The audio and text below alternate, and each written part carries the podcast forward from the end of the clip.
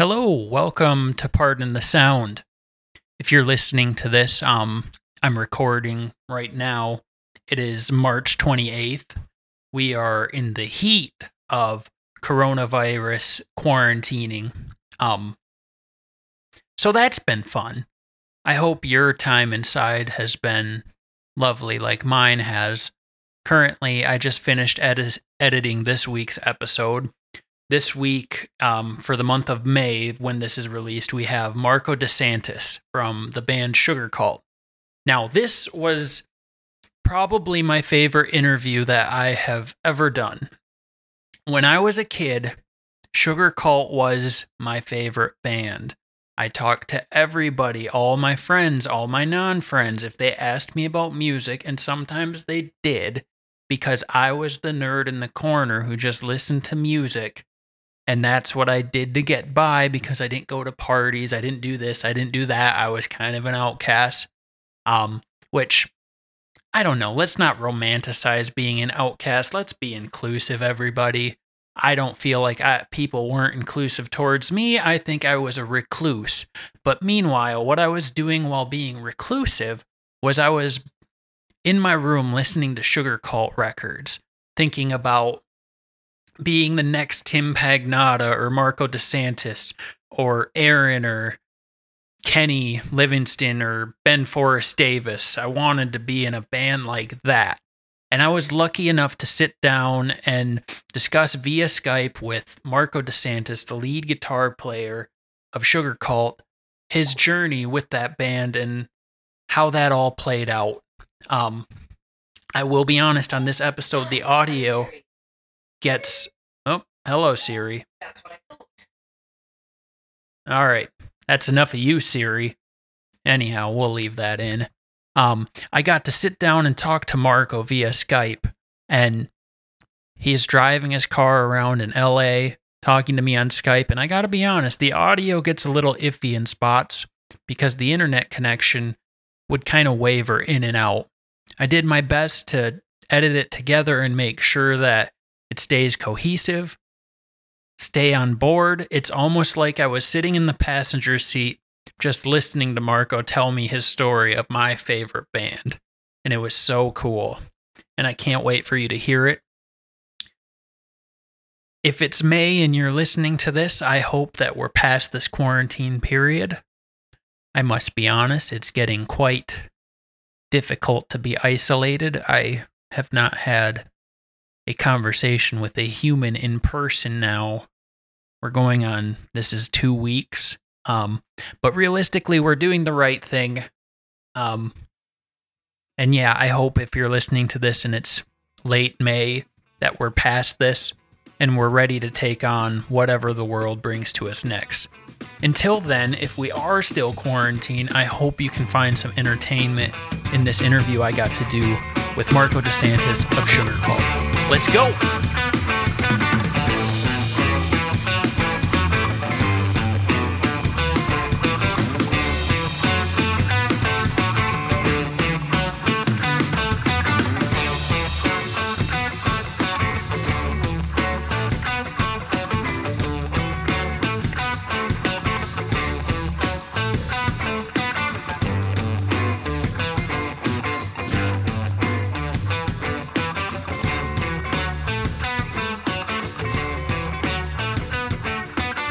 Sugarcult played the Warp Tour like three separate summers. So, um, Yeah.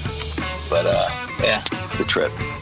Nice. Um, the most humble, down to earth dude ever, too. Like you're like, okay, he's like the last person in the room that realizes he's Kevin Lyman. You know, like everybody around him's constantly like, yeah, he's he's such a like chill guy, and it's not like some people have this like chill vibe that's like you suspect might be some affectation that they've learned to put on to sort of like win people over, and you can usually smell that coming from a mile away. But he's one of those like people in the music industry that's like just genuinely stoked to be doing what he's doing and probably counts as lucky stars every day that he you know i mean you you won the lottery when you have a when you have a crazy idea to basically start a festival tour and it goes for 25 years. Well, that's just what I was gonna say. The the Yeah. absolute patience it had to have taken to keep that for so long. Oh yeah, that that goes beyond patience. That's just like stubborn iron will, where you're just like, You might that's be an- right. that's an oppressive tour. You're going through hot, you're in hot parking lots all day, dusty, you know, crazy weather conditions, and it's just like day after day after day doing it. You know, that's gnarly.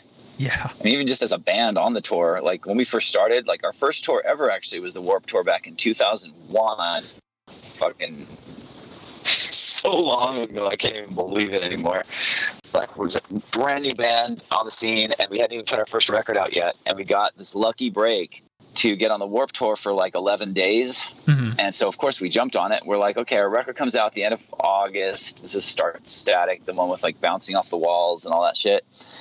We've got an offer to do this 11 days on this summer tour and the Warp Tour. Starts at the end of June. That'll be a good idea because then we can spread the word about our band and hopefully we'll meet some other bands that'll maybe want to take us on tour. Like we didn't really know what to expect. So we convinced our label to press up a bunch of three song like, CD sing like samplers Sure. so we could just have something that passed out to, to kids at the Warp Tour for free. And then we made a bunch of sh- just Sugarcult stickers. Um, and basically, we're like, okay, every day we get to play like a 20 minute set, but we're there all day. So let's just like anybody else who has a job, let's put in our eight hours, you know, like we'll and get a lunch break when they fucking serve lunch, and then we'll fucking get a dinner break when they serve dinner. We literally, that was kind of our ethic, you know, at least for me and our singer, we were like, most guys our age have a fucking job for eight hours a day, and we'd like being in a rock band to be our job. So let's let's put in our time here. And so we just every day, man, we were like hitting the line out front, passing out stickers to the kids, going to other bands shows and standing on the stage and watching them and then meeting them afterwards and going, yo, you guys were rad, man. My name is Marko. I'm from Cult. Just meeting other people in other bands, meeting the crew, people's managers, people's, you know, record label representatives, the other staff on the tour, the fans waiting in line to get like the guy from AFI's autograph, like just meeting everybody we could and just making sure like they were aware of our band, not in like an oppressive way where we're like forcing our stuff on them, but just like, hey, dude, take a CD. Let me know what you think of it. Uh, if you like it, burn this for all your friends. You know, here's a sticker. You know, come see us play. We play at three o'clock. You know, and then if people would come see us play, we'd you know go hang out with them at our merch table. Just sort of keeping it. The Warp Tour really fosters that kind of an environment where it's a super down to earth and like there's not that big of a divide between the bands and the fans. And between the big bands and the little bands, you all wait in line same catering line. It's not like Rancid's in the VIP line and we're in the like baby band line. You know, it was a very inclusive environment. And it was just, it was fucking amazing. It ended up, the 11 days ended up getting extended. And Kevin was like, hey, man, everyone on the tour seems to be happy with you guys. And you guys seem to be like, um, you know, uh, conducting yourselves in a nice way, and the fans seem to be stoked. So if it's cool with you guys, um, you guys can play, can join the rest of the tour. You know, uh, we'll find somewhere for you to play. That's radical. At that point, had you guys um had you guys you were already signed up with a label and everything at that point, I would assume, or were you guys still going fully independent? Yeah, yeah, it was. I mean, it was a trip. I mean, just to give you a little backstory, like, okay, so we started our band in the late '90s. Arguably, we we you know you never really know. It's kind of like a relationship. You're just like I don't remember when we first made it official that we were going to be a thing, but I'm pretty sure it was 1999. I think Tim Pagnotta and our bass player Aaron and our original drummer Ben had been playing together with each other as early as 98. And then I connected with them, but they hadn't really played that many shows. They were mostly just like recording and writing songs. And then I saw them play like a couple times as a three piece in my hometown in Santa Barbara.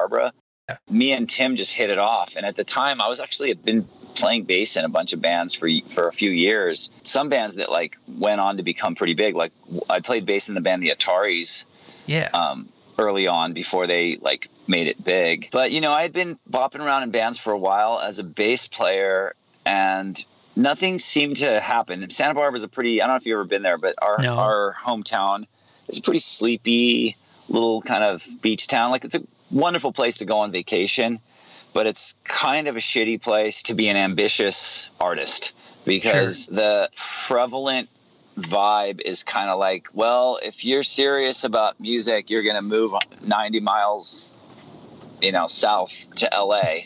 Right. 93 miles to be exact. And, and otherwise, if you're still kicking around town, then you're probably just doing this for a hobby.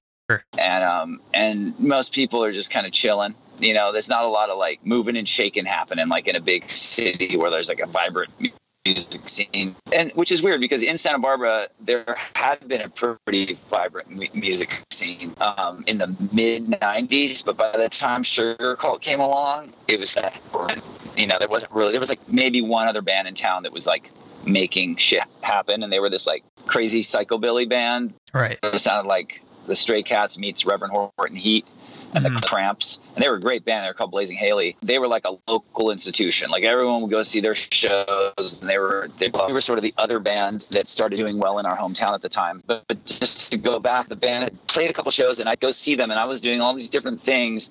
And me and the singer Tim really hit it off as friends. We'd sit there talking about music a bunch, and just like you know, just mostly talk about stuff that we thought was lame. You know, like God, yeah. I wish these bands were. I wish bands would be cooler, and I wish you know this band's cool, but I wish they would have a little bit more vibe. Um, this band's got a cool look, but I wish they had catchier songs. Like, but basically, by process of elimination, by like looking at all the bands that were around us, we sort of like landed on, well, why don't we just start a band? Since all the bands we sort of like aren't doing it the way we'd be doing it if we were in control, why don't mm-hmm. we just take charge and start our own favorite band. Tim and I started just devising these plans, and he's like, "Man, it's it's a bummer because I already have a bass player, but like I really want to play in a band with you." And so one day he called me up. He's like, "Dude, would you ever want to play guitar?" And I was like, "You know, yeah, sure, of course." I, I mean, I play guitar a little bit. I, I actually started out on guitar when I was like a kid and played in like a shitty punk band when I was like 14 on guitar, and I'd never played really like I'd never played guitar in a band since. I'd played bass in bands for years. Right? I thought mm-hmm. I was I pretty much identified myself as a bass player. How you ended up on guitar because you know watching the Back to the Disaster and stuff like that pretty regularly. So I've always wondered how you found yourself on guitar. So it's just kind of interesting that it was out of necessity and it worked.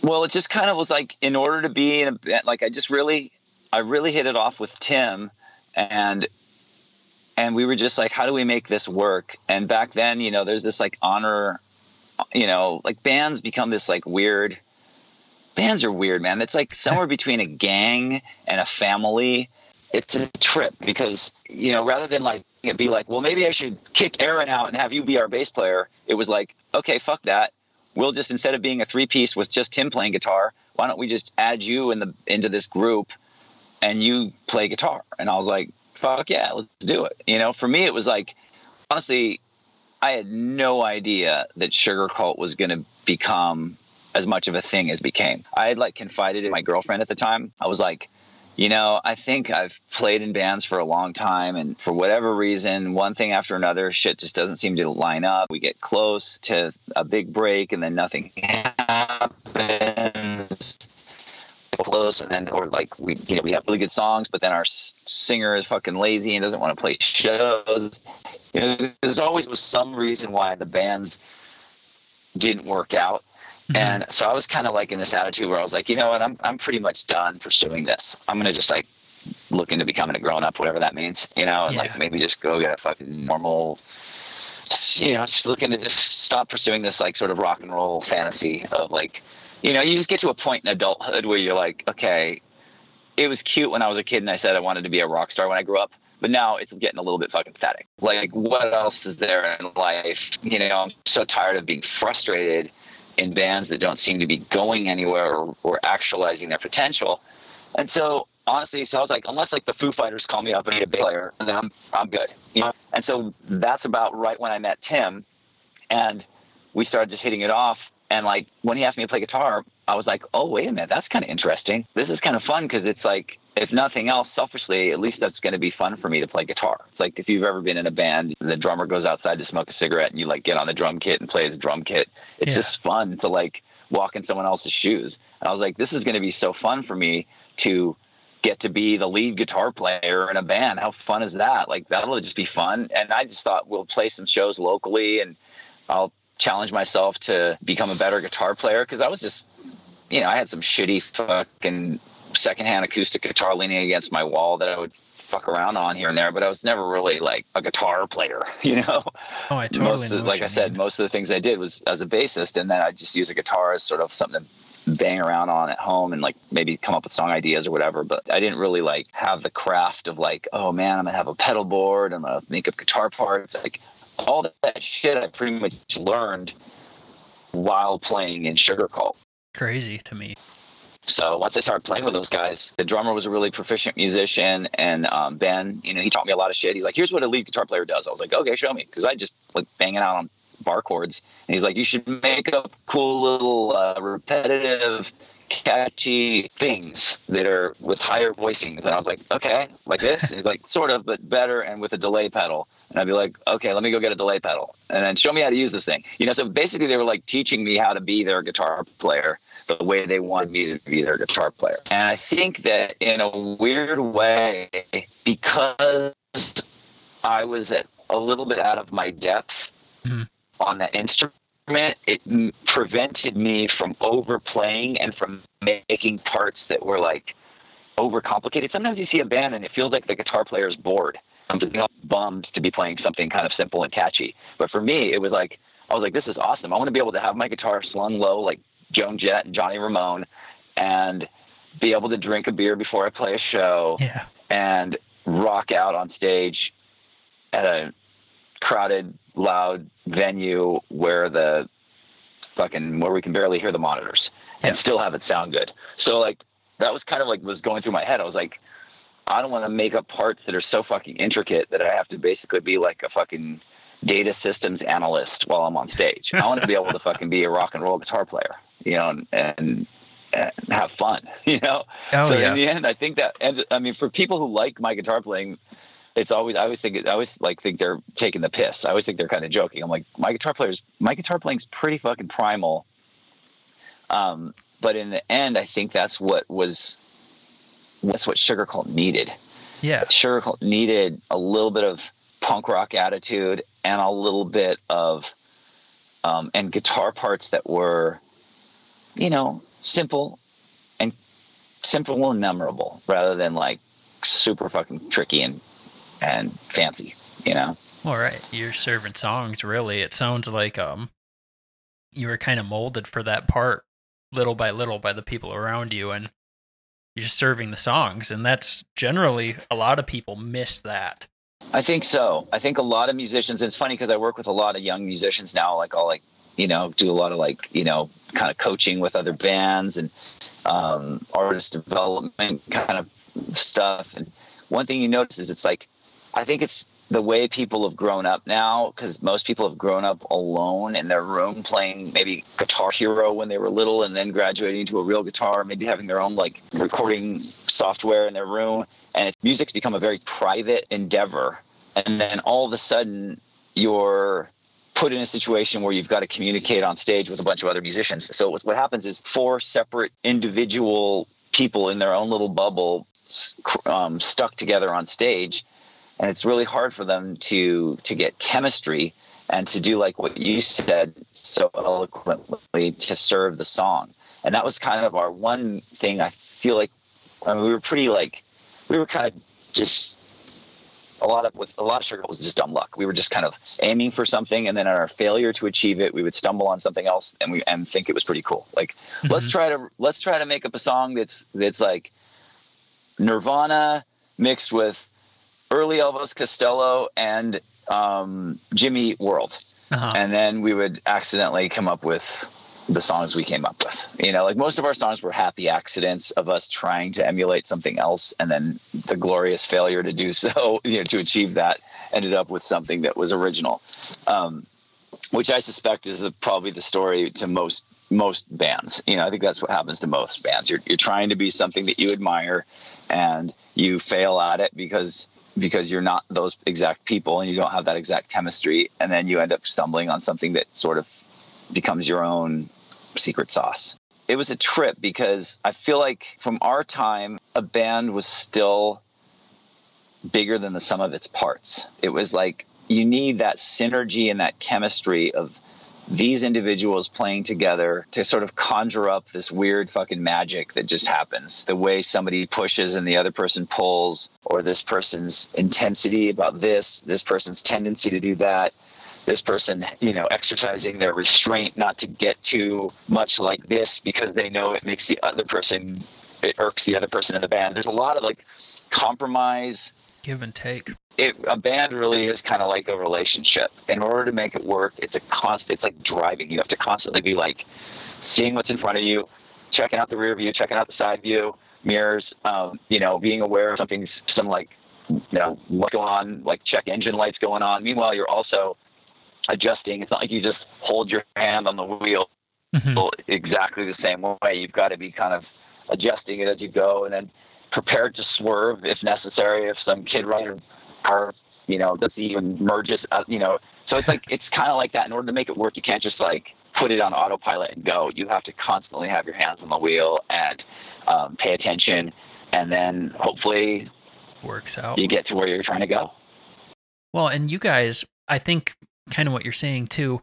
You guys found that chemistry, and you guys played nonstop once you got going because I, I imagine it wasn't soon after that 2001 Warp Tour where you guys were hitting different cities and playing nonstop. Because I remember reading in alternative press or whatever it was all the way back over here how you guys almost never you you tour like 300 out of 365 days a year, and I, you know, maybe have mythologized that over time being such a fan, but you know, you really had to have found that chemistry doing all that. How quickly did that start happening after, you know, the Warp Tour that you well, were? Well, to be to be honest, it's like, I mean, you know, so we so we started the band in '99. You know, things got going by 2000. Things were getting pretty good. We were starting to find our kind of find our sea legs as a mm-hmm. local band and then coming down to LA and playing shows. And then eventually the word started getting out about us and some record companies started taking interest. And it was one thing I think we did, I don't know, for better or for worse, was like a lot of the big, giant, major labels were checking us out and they kept saying, we want to hear more, we want to hear more.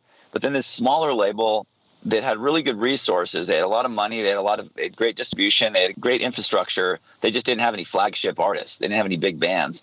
They were like, we don't need to hear more we fucking think you guys are ready to make a record right now.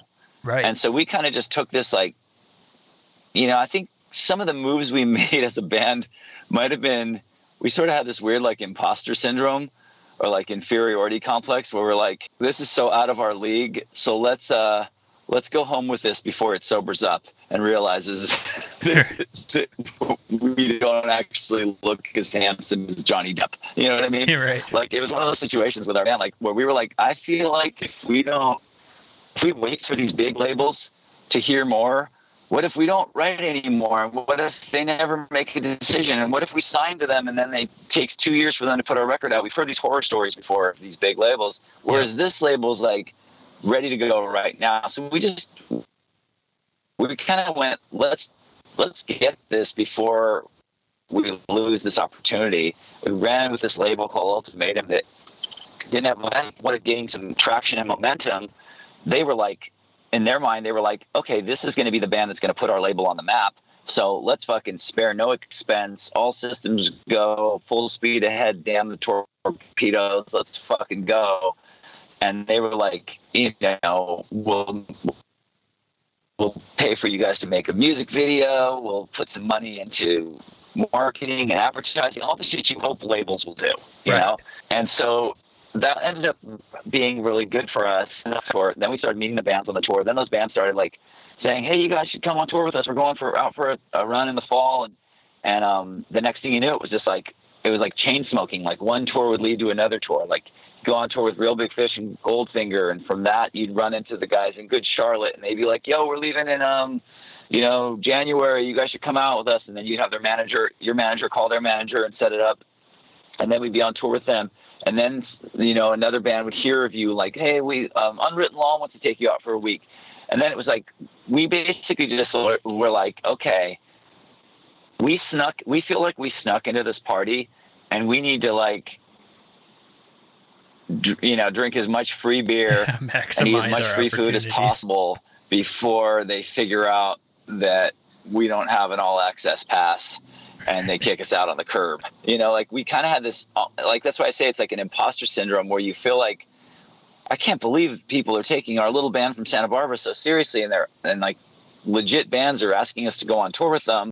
It really, sincerely, uh, you know, we kind of had this attitude like this is a fucking dream, and we're gonna wake up and it's all gonna be over. So let's fucking get while the getting's good. And we we literally, it sounds so fucking um, silly and, and cliche, but like we literally played every show like it was our last. We're like let's not get smug and self-satisfied and be like yeah this is where we belong because we've worked so hard and we're such a great band um, let's not like sit here and rest on our laurels let's literally play every show you know like it's the most important night of our life you know let's not like hold back because we're in wisconsin and then fucking save ourselves for New York City. It's like fuck that. Every single time we play, you know, that was the sort of attitude. Of, the way I've described it in the past is like what I imagine it's like to be like a pro um, athlete. You're not gonna like hold back just because you need to save your arm for the Super Bowl.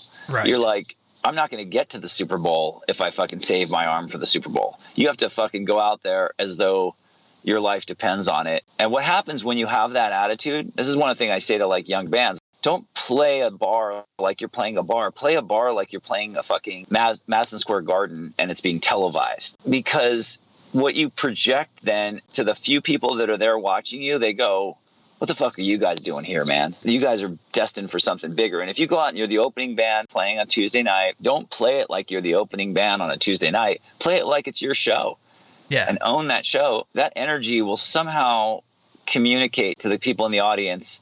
And you know, you can't make everybody like you, but you're probably going to win a few people over. And there's even been people where they're like, "Dude, you guys fucking, I never heard of you before. You guys blew the fucking headliner away that I came here to see."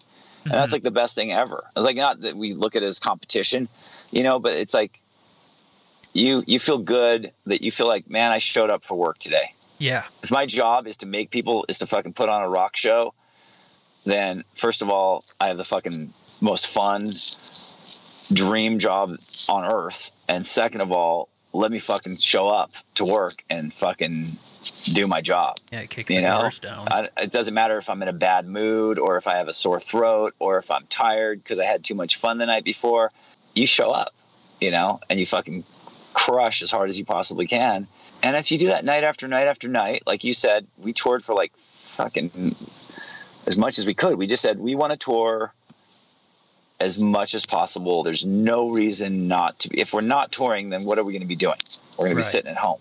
But that was kind of a thing in our band. We were like, if we fucking stop, what if this never starts again? Definitely. And um, so we just went as long as we possibly could. And unfortunately, eventually we did kind of come to a not like a we didn't slam the brakes on, but we just kind of ran out of gas and just coasted as long as we could until we finally had to just like sort of leave the car on the side of the road Mhm. and um, you know everyone sort of called their own taxis Yeah. ubers and hitchhiked or whatever we had to do and everyone kind of went on with their with their lives but to to mix metaphors when people ask me about Sugarcult i you know i clarify that we never we never officially broke up Mhm. but we kind of just eventually broke down Well, yeah. I mean, you guys played again nonstop, and how do you eventually, eventually, like, I know you guys have families now, and there has to be. I'm sure there's a lot of obligation there too. That it's probably nice to not have to be out as much as you guys were at this point. I mean, that's rad. it's always one of those careful what you wish for is you might get what you want you know Sure. So many of my friends that are still out there touring have also started families and they're like dude you're so lucky you get to like be part of your kids like regular you know existence and they're like essentially like what you and I are doing on Skype they're FaceTiming and Skyping their families 90% of the year, you know, because Right. they're always on the road. I'm, you know, definitely glad we're not touring like we did when the beginning, because I don't think that lifestyle would would harmonize with any of our current lifestyles now. Mhm. But to that, you know, on the other side, it's like I do personally. I don't know, you know, different guys in the band might have different answers, but like I personally feel like I love playing live. I love traveling. Um, and I wish there was a way. I still remain hopeful. Like I said, we're not officially broken up. We've just been kind of on this indefinite hiatus Mhm. for so long now that it sort of feels like we've broken up. But you know, the music still feels vibrant. It doesn't feel ridiculous. When I listen back to our records, I'm like, man, these records are good. And I have like, an- it's been enough time now that I can listen to them with objectivity.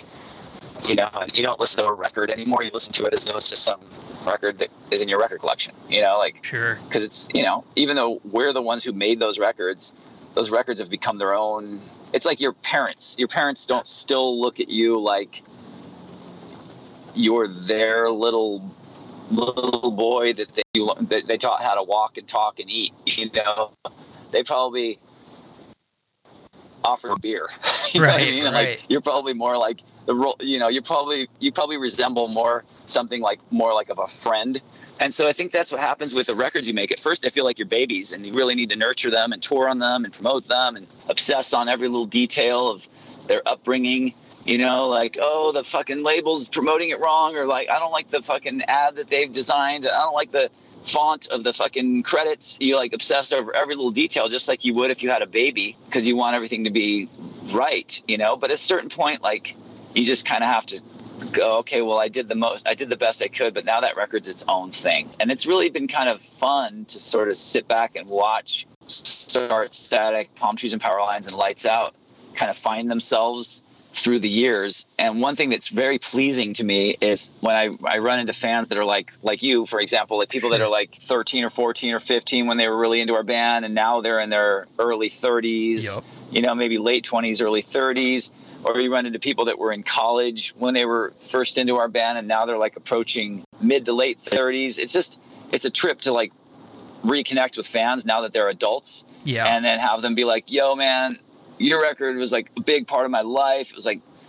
i listen to it now and it still sounds good it's nice to know that i mean that's the biggest reward of being in a band is to feel like you are part of the soundtrack to people's lives Definitely. It's such a trip too. It's like you never think that when you're making when you're making these songs, you're just kind of like, you know, you're just young and fucking going nuts and trying to be a rock and roll band. You don't have the intellectual patience to sit back and be like, whoa, this is really going to be this because you're always just like all systems go like moving ahead but that's one of the nice things now is to look back listen to the records and and feel like wow those records those records have aged well like I, I you know anyone who's listening to this put on like put on palm trees and power lines or and put on any of our records and listen to it right now. And it's not going to be something that's not going to you're not going to feel like oh my god what was i thinking back then with that silly hairdo that i had? Yeah. and the, the silly clothes that i was wearing. And that was one of our goals as a band was to like make music that didn't have an expiration date that you know we really were careful to as best as possible. I mean, we were influenced by our surroundings, and we certainly like liked to listen to all kinds of music. We, we didn't like live in some retro bubble where we only like pretended like music ended in 1985, but like at the same time, we were very militant about not um, following trends. Oh my gosh, that's And- amazing. I mean, we were like, dude, we will not be one of those cookie cutter fucking bands that you see in alt- alternative press where you could live. We used to, and it was like um, like paper dolls. We'd like cut out the guy's head from one band and put it on another guy's thing. Like everyone had the same shirt, the same hairstyle, the same wash of jeans, the same, you know, and and which is fine, you know. It's But like, I'm not dissing any of those bands. A lot of those bands were our friends. I think they just didn't see it at the time. They were just so tempted to be like part of this like movement, and we were like stoked that we were, included in the movement. But we were very, very careful not to get swept away with the temptation to just be like, hey, cool, these uh, these cool kids are accepting me on the playground, so now I'm going to start dressing just like them, adopting all their Acting like opinions, um, and um, you know their guitar tones and their production styles and their you know uh, song arrangement style. So so if you listen to Sugarcult and you go back, you're gonna you're gonna be like as, as an adult, you're gonna go back and listen to it and go, oh shit, okay, I get because we unfairly lumped us in with a with a lot of bands that you know where we came up with a movement of a lot of bands that were happening at a time but i feel like we were always a little bit misunderstood which is again going back to what i said at the beginning of this whole talk part of that was by design we were like we don't want to be easy to place Right. Well, that's and so that's probably why we wore fucking leather jackets at the Warp Tour in Florida. you know, whereas any band in their right mind would have fucking borrowed a, you know, asked Motion City Soundtrack for a T-shirt, and cut the sleeves off of it, and worn like fucking cut off shorts on stage. But we were like the bands we looked up to from like growing up. We just thought like, man, it's just so cool. Like, feels like you've never seen a picture of the Clash looking like civilians. They always look like these fucking straight up. weird artists from another planet. And you never saw a picture of the Ramones where they didn't all have blue jeans and black leather jackets and sneakers on. without their makeup. Yeah, Kiss without makeup, and and so it was it was like and you know and our our like look wasn't that fucking extreme, No. but we had this idea where we're like we don't want to fit in, we want to stand out. But I think that sooner or later people start to take notice. They're like, oh yeah, like I mean it's funny like the way we got on the green we we got to tour with Green Day, and we got on that tour, and once we were on that tour. You know, once I got comfortable with the guys, I was going on a walk in um I think I was in Vancouver going on a walk to a music store. There was like a guitar shop in Vancouver that Mike Dirnt, the bass player, was telling me about yeah. and and he was like, "Dude, I'll take you there right now." And so I was like, "Fuck yeah, I'm gonna cruise with this guy." And we were just walking and kind of chit chatting and having coffee, and um, and at one point I was like, "So, dude, I don't mean to be like, I don't mean to put you on the spot, but like." Why did you choose our band to go on this to be the opening band? You know, Yeah. because we had been told on the Warp Tour 2004 that summer we had been told, don't tell anybody this, but you're on the short list um, it's like between you guys and two other bands to be the opening band for um, Green Day. They're going out to support this brand new record they're about to put out called American Idiot. And so all summer we were like calling our manager every fucking day. Do we find out yet? Do we find out yet? You know, like did they decide yet? Trying to put the good vibes out to the universe. Like, please let us get that that Green Day tour. That'd be so rad. I mean, our singer Tim, as you can guess, probably by his posters on his fucking wall when he was a kid. You know what Yeah. I mean? Like, so and we were all big fans. So it was like that would have been for us. It was like a dream to to have Sugarcult open for Green Day. And um, sure enough, we finally got the tour, and then I'm on that walk with Mike. So I asked him, and he's like, "Well, honestly, dude, we liked your, you know, we liked your songs, we liked your records." Um, and then we were like on our tour bus and we just had the TV like on mute and just had it like playing on like Fuse or one of those, you know, I don't know if it's MTV or Fuse. And he's like, and this video came on and it was our video for the song Memory. And he's like, and we were just all like looking at the band. We, we couldn't hear it. And we were like, who's this fucking band? Look how, I wish more bands looked like this. This is a fucking cool looking band right here. Mhm. Dude, who the fuck is this? And then when they saw that it was us, they were like, oh my God, we got to take those guys on tour so we can go shopping together. like that was literally what finally, because they liked that me and Tim were wearing leather jackets. Oh, that's hilarious. memory that's video. awesome.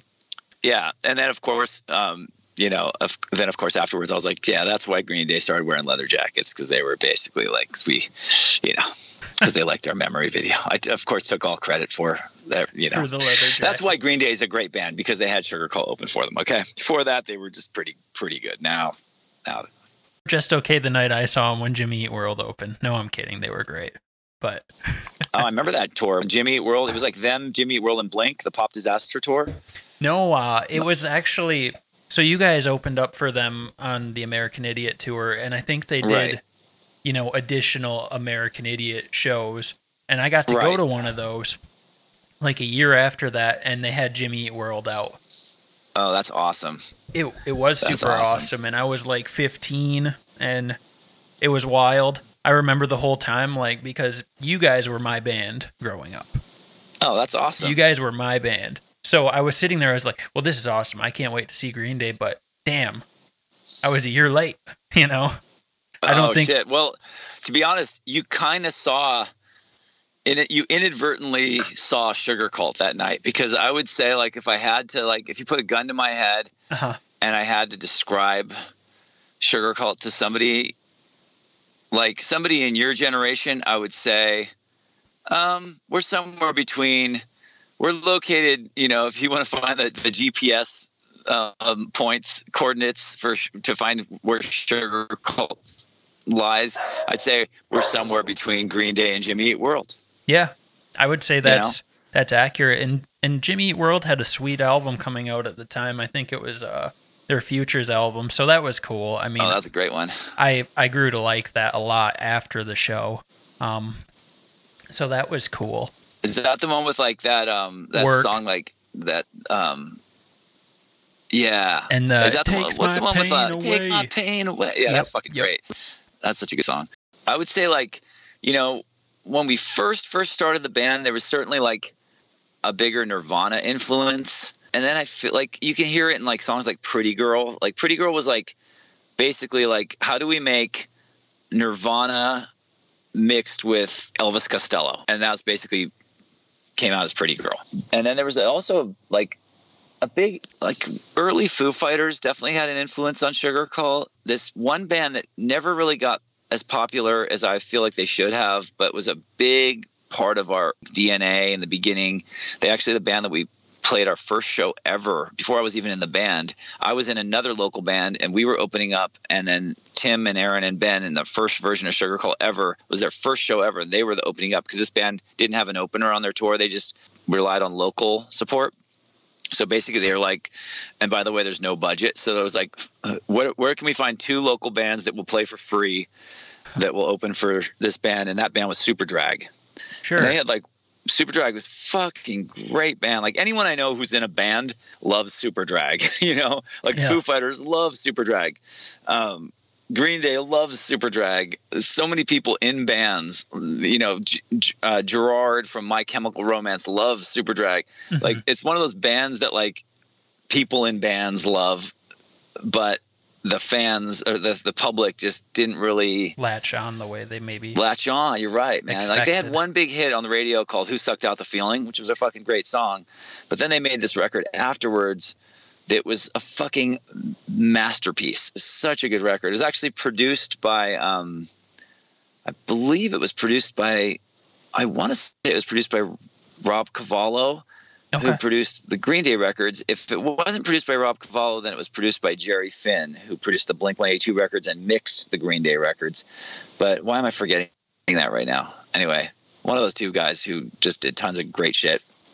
Um, you know, there's certain bands like Superdrag, another band where um, the Muffs, called the Muffs, it was a, a woman named Kim Shattuck was their lead singer and songwriter. She just died, unfortunately, like this past year. She died from MLS. But the Muffs were such a fucking great band. They, the Muffs were a big reason why Green Day, why anybody even knows who Green Day is, because Green Day was on a small label called Lookout, and they were pretty big on Lookout. And then once they um, they started getting looked at by major labels, I think one of the reasons they signed to Reprise was because the Muffs they loved the Muffs, and the Muffs were on Reprise, and okay. they worked with uh, the person who produced and mixed their record had already had produced and mixed the Muffs records, and they said to their label like only if we can work with those guys because they love that record. So it's like there's these weird little bands out there that are like I think that the um, Superdrag might be the reason why Queens of the Stone Age and the Foo Fighters both worked with the producer named Nick Raskulinecz Okay. because he had produced like two um, Superdrag records that people fucking loved you know in the valley of the dying stars.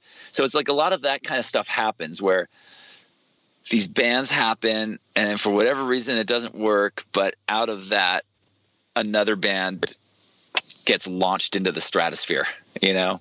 It's Which- such a trip I can geek out on this shit all day long. By the way, this, your listeners are probably like, "Oh my god, this is the most boring interview ever." Like, isn't he going to talk about Sugarcult?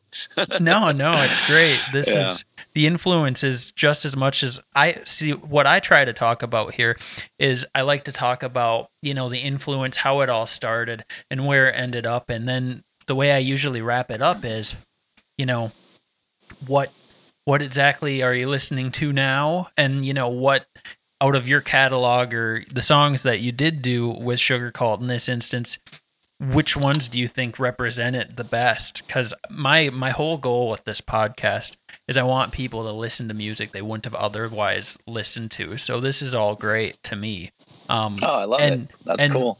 it's a fairly new podcast so i will be honest most of my listeners are probably in the minnesota area so having That's you cool. out in you know california with a completely different perspective changes the ball game a little bit because you know Superdrag i learned about them today reading about you guys trying to do some homework just in Oh, case w- what a trip! you know cool. so so now that leads to a situation where i have the ability to hopefully even if it's just for the crop of people i know who are listening to this we'll go check out Superdrag you know or the Right. Well, I mean, and that's that's a, to me that's a big part of um, that's such a big part of just music culture. It's kind of like uh, you know passing it down to the next group of people as you as you discover new music. I feel like every new band that comes out is basically representing the bands that they grew up on Mhm. and they become you, you sort of become these like ambassadors of rock and roll where you're like okay it's it's it's more than just our responsibility reaches further than just let's go play let's go load in our gear and play a show it's also a little bit of our responsibility to either directly or indirectly sure educate people um, about the heritage of rock and roll culture. We were too young to understand Elvis Costello when he first came out, Mhm. but we were curious enough to go back and do the sort of cultural anthropology that you know of like digging through used record stores and asking annoying questions to the smug clerk behind the counter. And you know eventually you get somebody who's like okay dude so here's the thing. If you like this band you should really be checking out this shit. And then you like actually check it out and you go oh man that's so rad. It's and you great. learn about something you wouldn't have known about. And then maybe you're reading an interview with a band you like and they start talk they start talking about something that you weren't aware of and then you have that curiosity to go like oh i'm gonna go check that out. I'm gonna see if somebody would put you know make me a mix a mix cd or an itunes playlist or now it's so easy with the way people discover music with streaming. It's so like there's no there's no barrier to entry. Like i could be talking about this stuff and as i'm talking about it someone could be like whipping out their phone and just like punching it in on on Spotify or whatever and just going, "Oh, that's pretty cool." And then making a little playlist. It's just so the way people discover music now, it's it's just like I mean, it's pretty incredible that anything you can think of you can just check out now. You used to have to kind of go to a record store, hope they had it in stock, or hope you found it used somewhere, or hope somebody would make you like a mix, um, a mixtape or a mix CD. You know, it's a blessing and a curse now because like forty thousand songs a day are being uploaded to Spotify. Right So it's really hard to sort of like sift through everything.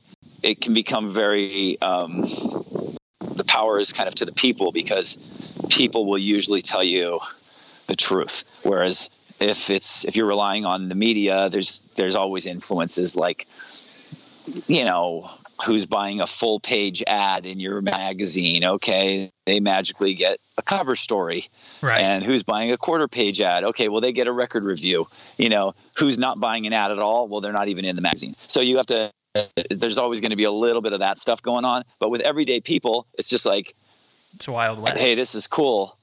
I want to tell people about it. I want to help blow this up because it's cool. Not because i'm attached to it not because i'm going to get paid because of it but just because i want to be able to share. I think that's just human nature. I want to believe i might be a Yeah.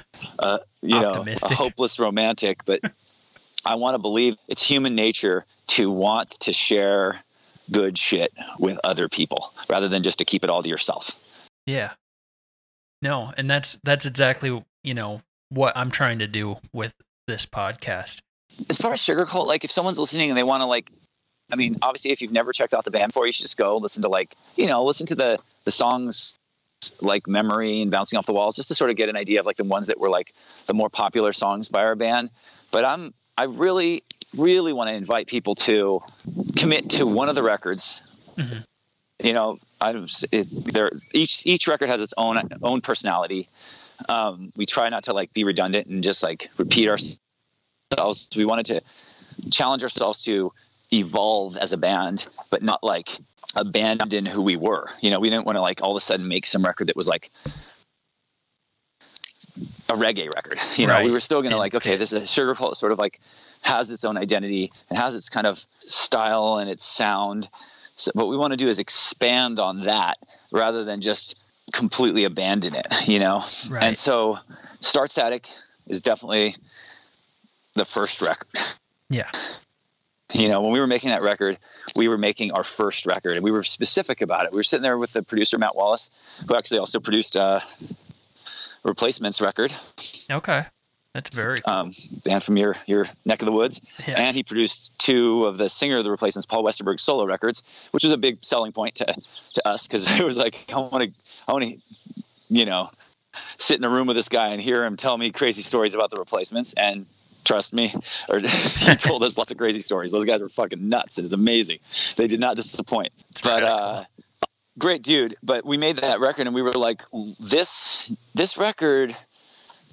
Okay, we're going back to 2001. Okay, mm-hmm. today people do things differently. It's much more of a playlist, singles culture, musically speaking. But back then, um, it was like our first record came out the same year I think that iPods came out. So people hadn't really completely detached from the idea of buying CDs, mm-hmm. you know? So we were still making a record thinking in our mind, okay, this record is going to be a body of work. It's not just like a compilation of singles. It's a it's a body of work. It's got to have a beginning, middle and end. It's got to have side 1, it's got to have side 2 and so we really kind of carefully went about making that first record like this needs to be our handshake with the world. This needs to be our first record, you mm-hmm. know? So that's why like we're like needs to start with something that's really like high energy and emblematic of like our band and and I feel to this day I feel kind of regretful that we played um, that we recorded "You're the One," uh, which is the first song off of Start Static. That we recorded it so slow because, like, against our instincts. Our instincts were to play it much faster. Yeah. But we got convinced in the studio to to play it a little slower, you know. And then I feel like when you listen to the recorded version of it, it's just sort of lacks energy. It's just a little bit. I mean, it's still a good song, but like just kind of lacks the energy. And then you know we have like "Stuck in America" and all those other songs. And I think our our record is our first record. We didn't know what kind of a band we we were expected to be, which was a real blessing because we were able to just do what we did and not be tempted to like make a pop punk record. Right. You know, where it was like like there's a few songs on there that people might classify as pop punk, whatever that even means. But like Stuck in America, Bouncing Off the Walls, maybe Daddy's Little Defect. But there's probably more songs on that record that could just be like alternative rock, Hate Every Beautiful Day, Lost in You. Like to me, there's nothing about those songs that sound like bands in alternative press, you know? Right. So it was just kind of this liberating thing where we just made this, we're like, let's just make a really good record that's well rounded, has like fast songs, slow songs, medium tempo songs, um, dark songs, uh, lighter songs, you know. Um, if you listen all the way through, there's this hidden track called Underwear. Yep. With the trumpet. Like, and... You know, one of the earliest recordings. It wasn't. We didn't even record that for Start Static. That was recorded like that song might have even been recorded before I was even in the band. It was like some like I don't know if it was like a fucking homework assignment when Tim was going to community college and taking a songwriting class. But the idea was to like write a song, um, like sort of a role playing thing. Like so, he was basically writing a song as though he was like this like psychopath, you know? Yeah. like lusting over some prey that he was, you know, he was like some psychopath predator, you know, uh, obsessing over some you know victim you know yeah and it has like fucking people from the music department at the city college he was going to playing like horns on it and like i mean it's it's a fucking trip that song is so out of character with what people would believe is like the sound of Sugarcult, you know? Yeah. Um, so I like that it's on there because it just sort of demonstrates a little bit of range. I guess, long story short, we just tried to make each of our records really sort of be this well rounded experience that would be a good listen from beginning to end. So if, if you want to snack on a couple singles a la carte, that's cool. But what I'd prefer someone to do is like go on a long walk with your headphones on or go on a drive and just listen to the whole record because we like literally came like within inches of having full on like fist fights over the sequence of our records. I mean, just over the min- the minute details of which song comes after which song, fucking emails back and forth, yelling matches, like ripping your jacket off and getting in someone's face, telling them they were a fucking idiot because they thought that. You know, like we're so passionate about our our opinions about which how those records should be sequenced. Yeah. So try to listen to those records and appreciate that like this song comes before this song because it's supposed to and we tried it every other fucking way and it's like a puzzle and you go yes we got it. We nailed it. You know? Yep. Finally. Um, but i'll tell you one thing. The record that i feel the the one that i sort of of, our, of all of our records, the one that I feel sorry for is probably Lights Out. Oh, because I, I feel record. like it's the least appreciated, it's the least commercially successful, but I think it's our fucking best record. Dude, I will just tell you right now, I have been pushing your band on people for years unapologetically. And, Thank you. oh, yeah, you're welcome. It, I don't have that far of a reach, but um, I'm trying. But all of my friends that I push Sugarcult on, come back, and they're like, damn, Lights Out is a jam. And I was like, I've been telling you, and now you know. and, uh, you know, everybody I talk to that I've, you know, showed your band to, they love Lights Out. And it's, that's it's, awesome. That's good to hear. I love I love those records because like you said, I mean, it sounds kind of like it organically happened where Start Static, you weren't sure what you wanted to be, and it just kind of happened. And then Palm Trees and Power Lines is the one that I found first. Um, and then Lights Out, they're all so unique and individual, and they fit in their own lane, but they all fit together. And it's cohesive and it feels good. And the songs song by song like when i started writing songs and making punk rock music or alternative rock what i tried to do so hard in part because of albums like start static i was like well i want to make four songs five songs but i want them to all stand alone while being together in a nice way as a whole unit because there are bands out there where they'll write 10 songs and it's you know actually about four different ideas just molded a different way throughout where your guys' records from song to song they were so unique and calculated in my mind at least where by themselves you didn't listen to one and then listen to the next and say hey well they have a formula it was just this is a new song and it's on this album and this album has that vibe that's kind of how I always took well, it. That, well, that's really awesome, man. I mean, you know, there's only so much of a, uh, there can only be so much of a method to the madness. You know, there's yeah. there's a certain amount of just like like I said, it's it's it's a weird, it's a weird kind of chemical uh, of like just happy accidents and like um, push and pull, and that just results in in what you end up hearing, you know, where it's like, um, you know, I think one of the one of the key things to achieve that for us, and I'll, again, I didn't think of this while we were. It wasn't by design, but in retrospect, you can look back and go, oh, maybe. I mean, we used to be kind of actually kind of annoyed internally. We'd be like, God, everybody in this band, like, if you put each guys each guy in this band in a separate room and said, write down your, you know, five favorite records or five favorite things about music, you know, it would like we'd all come up with completely different things. And some of them might even be mutually exclusive. Like you know what do you absolutely love what do you absolutely hate. And one of the things i absolutely love would be exactly what our bass player absolutely hates. Right and one of the things our singer fucking like like is is like hardline, absolute, has to be this or it's never going to work is exactly what our drummer would put down as the opposite. So so we weren't like four guys. I think that was one of the blessings in our band that came from being from a small town is we didn't we weren't spoiled for choice. It wasn't like you could find four can find your echo uh, chamber. yeah, you couldn't find your echo. God, such a good way of putting it. You couldn't find like your fucking convenient echo chamber.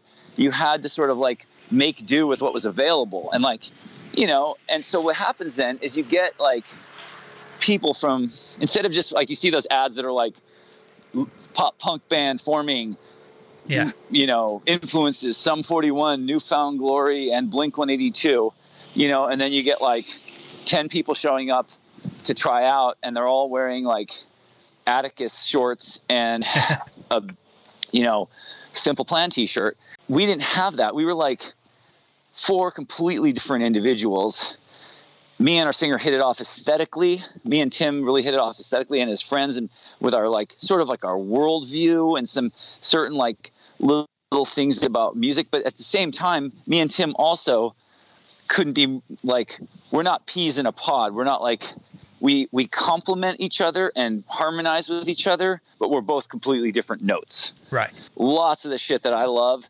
makes Tim's skin crawl, you know, and lots of the stuff Tim loves I would never even want to talk about in an interview because I'd be too embarrassed, right. you know, because it's just like embarrassing that the lead singer of our band likes something that I think is so lame, you know.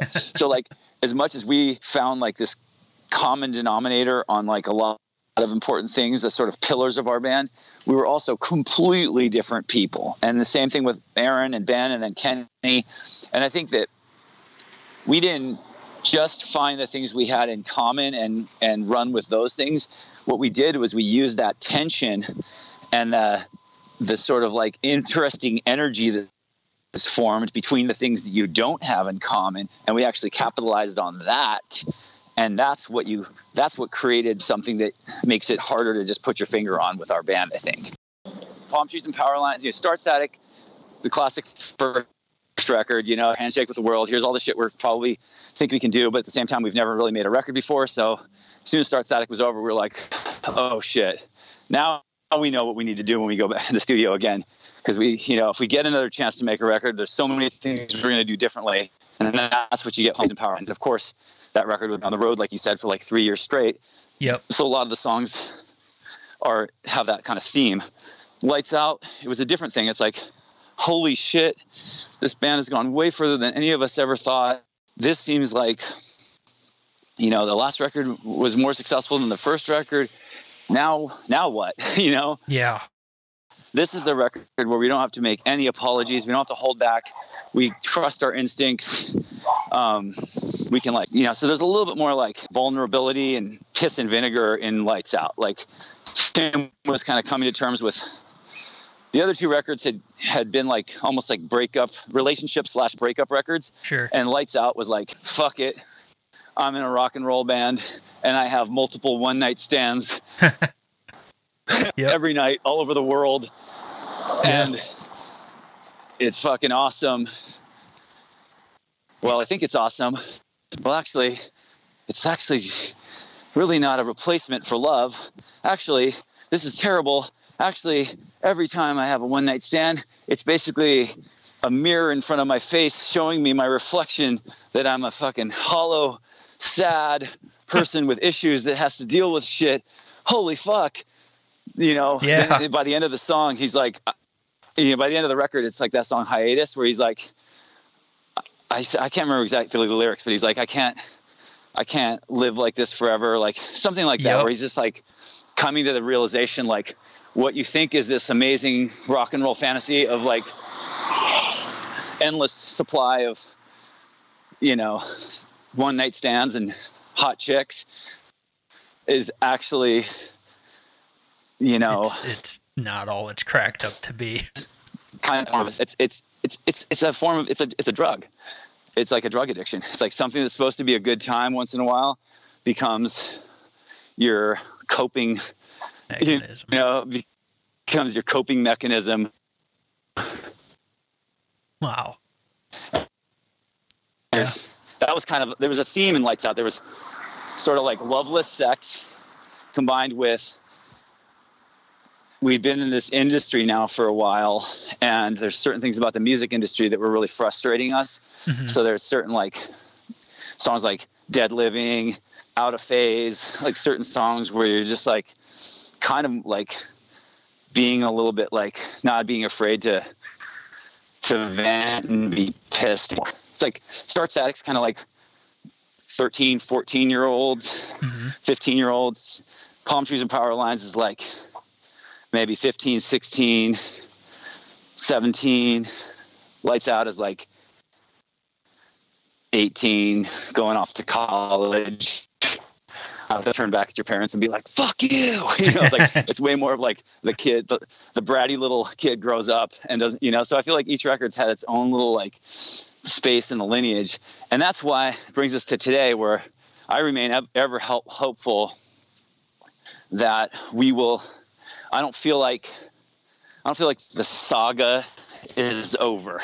I feel like there's another record that needs to be made and I'm really hoping that we get to make it because it's one of those things where it's like it's like Star Wars or something where you're like I want to know how fucking what happens you know like um, so I've always felt that way too. to be. I feel like yeah, I feel like there needs. To, I feel like there's another record because it would be fascinating to to have a band that lots of people are now adults that grew up on and have see where that and we've all stayed active in music. You know our singers actually tim's become a huge producer. Mm-hmm. um, you know produced a couple of songs on the last blink 182 record. He produced uh, walk the moon neon trees. Uh, right now, he's in the studio doing um, great new band called I, I don't know how, but they found me, which yeah. is um, this guy Dallon Weekes with this guy Ryan Seaman. I played in other bands. Dallon was in Panic at the Disco and the Brobecks. Ryan was in Falling in Reverse and a bunch of other bands. So he's making their record. He's, you know, Aaron's Aaron's like always making weird music. He's a composer and a and a producer. Um, Kenny hasn't really been playing music much, but I still heavily involved with music. So I feel like it'd be just out of curiosity, like, you know, one of these days when, when and if anyone's schedules ever slow down enough, because you know Tim also has, you know, a young kid, and I've got mm-hmm. two kids. Our drummer has two kids. Um, you know, I'd be really curious to see what kind of record we can make to make that like grown up, grown up, you know, like Sugarcult 10 years later yeah. kind of record. I, am just so curious to see what that would um, even if we just made it for ourselves and just gave it to our friends and didn't even put it out you know just curious to see what would happen you know because we're all still friends. We all still hang out every once in a while and you know so it's not like there was ever this big like dramatic fucking blowout you know or declaration that it was over. It's just kind of like everyone just started doing other things and then tim became so successful doing what he does and he's you know to his credit, and probably largely um, our success as a band was probably largely in part due to this about Tim is he's never been guided ever by money, um, by like what makes sense uh, financially or as a business. Like I can tell him like, look, there's a lot of money to be made right now if we because um, there's a whole revival of our style of music and right. we can get big guarantees to play Riot Fest and blah blah blah and he, that's just going to go right over his head. He doesn't care about stuff like that. He cares about what he cares about. You know, he cares about what he's excited and obsessed with.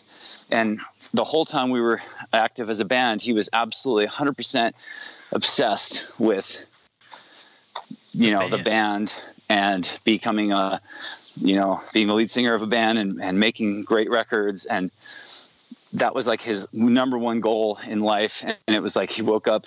I mean, he came to my fucking wedding and was in the wedding party and went to the reception and hung out three hours away from LA. Mm-hmm.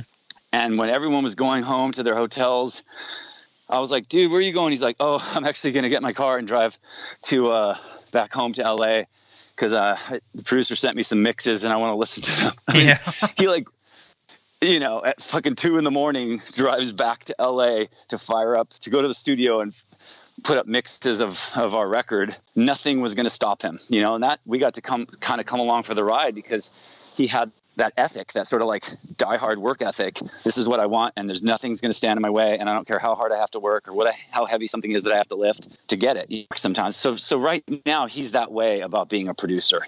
He is just a hundred percent, and you can hear it in his records. You know, Yep. you hear the records he produces. You're like, he is he's working 90 hours a week, 12 hours a day, and it's still he's not satisfied. Like he still wishes he could do more. Like he's like when he works on a record, it's like people in the bands that he's recording are like, dude, you should go home and have dinner with your wife. Kid.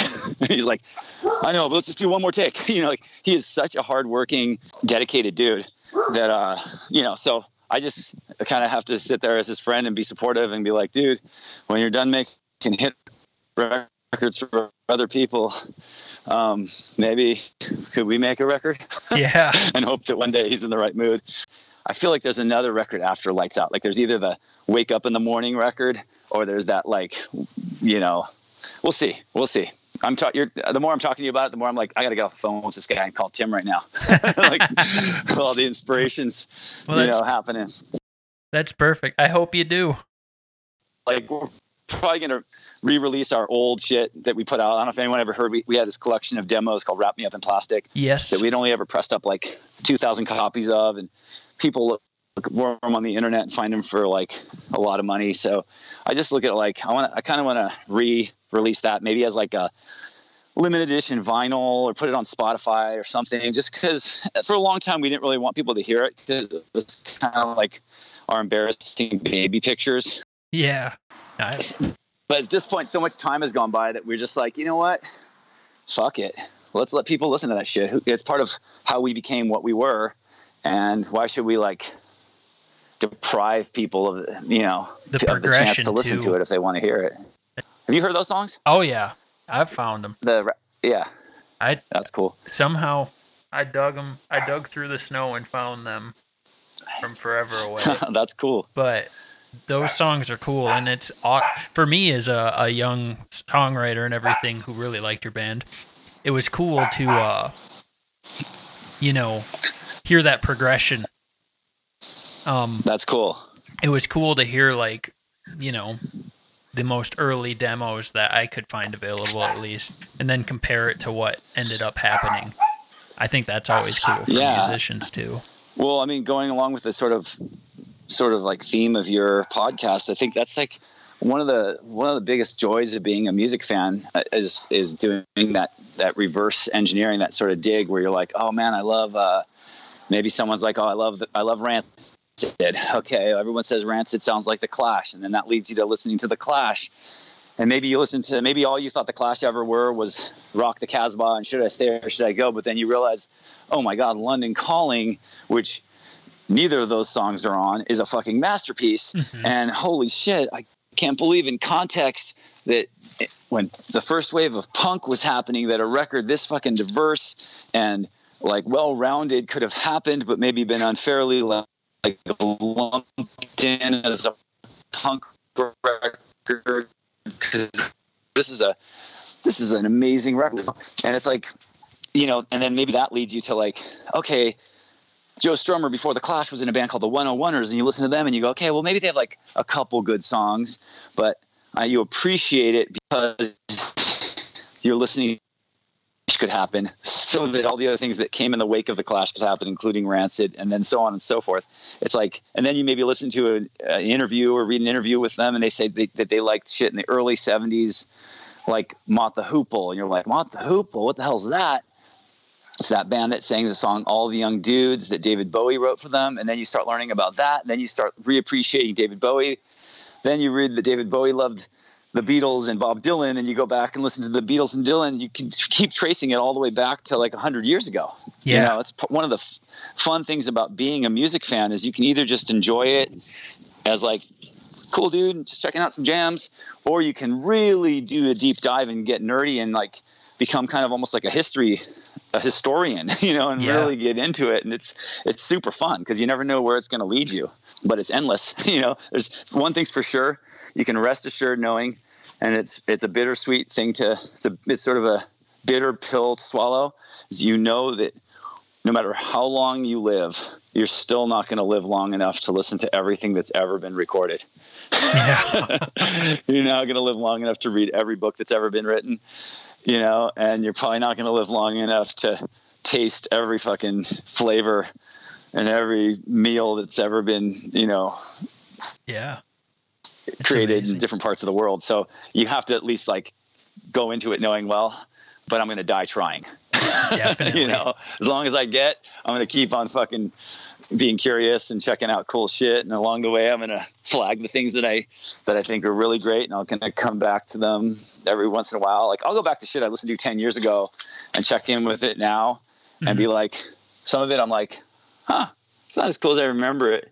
And some of it where I'm like, holy shit, this is even better than I remembered it, you know? Yeah, And that's just kind of how it goes. definitely. All right, dude. Well, Well, I don't want to take up your um, your whole hard drive here. Oh, it's all good. I appreciate it. This has been awesome for me, and uh, I appreciate all the stories and the. I'm I'm gonna flat out say wisdom. It's a lot of good information and advice too. So I wholeheartedly appreciate that, and I think people can learn from it. Well, thanks, Marko. Right on, dude. And let me know. Uh, let me know when this thing's going to come out, and shoot me a link, and I'll I'll blast it on all our social media and stuff. Perfect. Um, if that helps. That would be great. And then, if you wouldn't mind, like, just uh, if anyone's, if, first of all, if anyone's listening to this long, you probably need to, you know, go for a nice long walk in the snow or something. But uh, if you are interested in just kind of keeping track of us, you can still Sugarcult has uh, our Facebook page. We still don't have our own Instagram. I'm kind of waiting to see if we end up doing another record to, before I get into that. But I have my own Instagram. It's just Marko DeSantis. So just you know M A R K O D E S A N T I S. Find me on Instagram, Twitter, Sugar Cult Marko. We have a Sugarcult Twitter. So just you know, I'm pretty active on our social media. So if you ever have questions for me or uh, whatever, you just want to reach out, you know, I'm not that hard to track down. Definitely. Perfect. Cool, dude. All right. Well, thanks so much. It's been All great. right, dude. Take care. You too. Bye. All right, thanks. Bye.